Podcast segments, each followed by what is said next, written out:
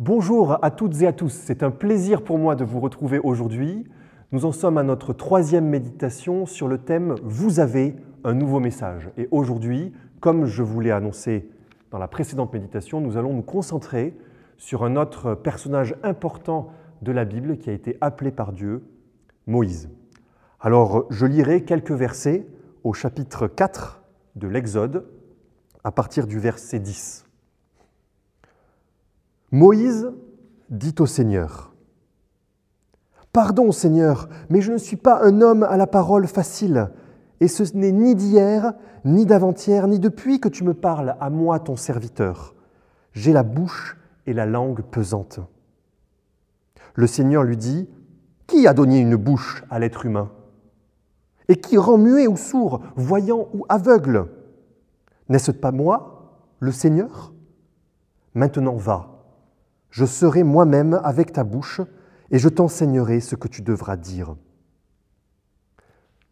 À ce moment de l'histoire de Moïse, ce dernier a quitté l'Égypte, il a fui, il s'est retrouvé dans le pays de Madian et il se retrouve face au Seigneur au moment de l'épisode du buisson ardent. Dieu se révèle à lui et discute directement à lui pour l'appeler à retourner en Égypte annoncer à son peuple qu'il va être libéré. Et la réaction de Moïse, c'est de dire, Seigneur, regarde-moi, je ne suis pas prêt, qu'est-ce que je peux faire? Mais Dieu va faire comprendre à Moïse que ce qui compte, c'est pas qu'il soit prêt. Là, pour répondre à l'appel de Dieu, nous n'avons pas besoin d'être prêt, d'être assuré. Nous avons besoin de faire confiance en Dieu. Au moment de ce passage, Moïse est un homme vieux, il a environ 80 ans, bègue, et il a quitté l'Égypte en pensant ne jamais y revenir. Il a vu la puissance de Dieu. Il parle à un buisson qui ne brûle pas. Et pourtant, il continue à questionner Dieu. Il continue à douter de sa puissance, encore et encore. Et Dieu, avec pédagogie, fait comprendre à Moïse à quel point il est grand, à quel point il est puissant. Il cherche à rassurer Moïse. Mais quand je relis ce passage, je me rends compte aussi à quel point Dieu a aussi de l'humour. Si vous continuez votre lecture après les quelques versets que j'ai lus, vous verrez que Dieu dit à Moïse, eh bien, je serai avec toi, mais je vais aussi te donner quelqu'un qui sera avec toi et qui parlera pour toi. Ton frère. Enfin, le frère de Moïse, du coup.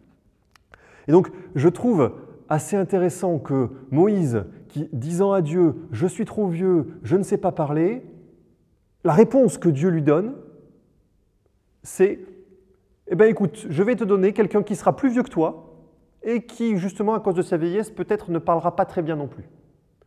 Mais c'est toi qui l'as voulu. Toujours est-il que cela rassure Moïse. N'est-ce pas, encore une fois, comme avec Abraham, merveilleux de voir que nous pouvons encore nous identifier avec ce grand patriarche? N'est-ce pas réconfortant de savoir que même avec lui, Dieu a pris le temps d'entendre ses doutes, tout en lui répondant avec fermeté, tout en faisant en sorte que sa volonté divine soit faite. Voilà donc ce que je retiens de ce passage, pour, pour moi et pour vous. Dieu a un plan. Il a un plan pour moi, il a un plan pour vous, et il a un plan pour le monde. Ce plan s'inscrit dans notre relation avec les autres. Nous ne pouvons pas rester seuls, nous avons besoin d'interagir avec les autres. Pour que ce plan se fasse, Dieu nous parle. À l'époque de Moïse, il parlait directement. Aujourd'hui, il nous parle à travers sa parole, la Bible. Et enfin, Dieu accepte que nous hésitions.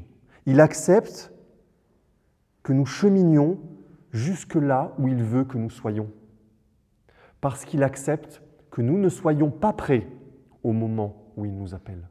Justement pour que nous nous en remettions à lui, justement pour que nous nous appuyions sur lui. Nous avons vu, sur les premières méditations, plusieurs exemples d'appels. Ce qui me frappe à chaque fois, c'est que ces grandes figures que nous connaissons, ces grandes figures bibliques, sont bien loin d'être les grands patriarches que nous connaissons et que nous avons tendance uniquement à, garder en tête. Mais eux aussi, ce sont des personnes qui ont répondu à l'appel de Dieu et qui ont cheminé avec lui. Quelle grâce que Dieu nous fait de nous donner ces exemples-là pour nous montrer que ce qui compte, c'est que nous nous appuyons sur lui et que nous reconnaissions que parfois nous ne sommes pas prêts, mais qu'il nous donne ce dont nous avons besoin pour l'être.